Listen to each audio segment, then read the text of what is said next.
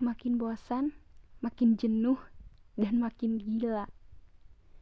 Kala kita dihadapkan dengan status media sosial seseorang. Karena pada akhirnya, akan ada suatu pertanyaan di dalam diri kita. Kapan dan di mana kita bisa kayak mereka? Kapan bisa kesuksesan datang sama kita? Atau kapan kita bisa kayak mereka? Sekaya mereka, seganteng mereka, sepintar mereka. Dan berusaha membandingkan diri dengan orang lain. Hingga kita menilai diri kita sendiri tidak pantas untuk menerima semua itu. Dan menilai bahwa hidup kita ya gini-gini aja. Gak ada perubahan sama sekali. Stagnan dan berjalan di tempat. Ini suatu fase di mana hal yang memang akan terjadi di dalam diri kita. Tapi pernah gak sih kalian berpikir, di balik stata- status media seseorang, mungkin mereka cuma sekedar memposting liburan tahun lalu, atau enggak minjem mobil temen, atau cuma-cuma yang lainnya.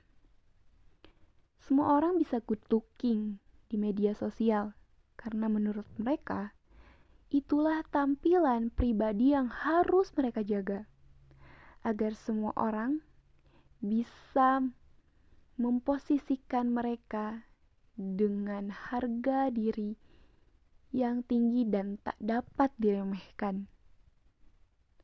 Atau sebenarnya memang kesuksesan dan keberhasilan lagi sama mereka.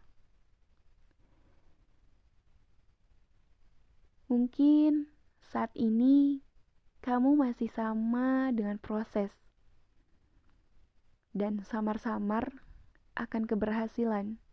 Tapi kamu harus yakin, besok-besok keberhasilan yang bakal nemenin kamu. Sama kayak mereka yang saat ini lagi dibersamai sama keberhasilan. So, semua punya maaf. So, semua punya waktu dan punya prosesnya. Kamu tinggal bersabar aja sama prosesnya.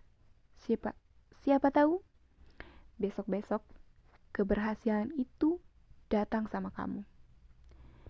Bukan hanya keberhasilan di media sosial yang bikin orang lain iri sama kamu, tapi keberhasilan diri sendiri yang mampu mensyukuri setiap nikmat yang diberikan Tuhan sama kita.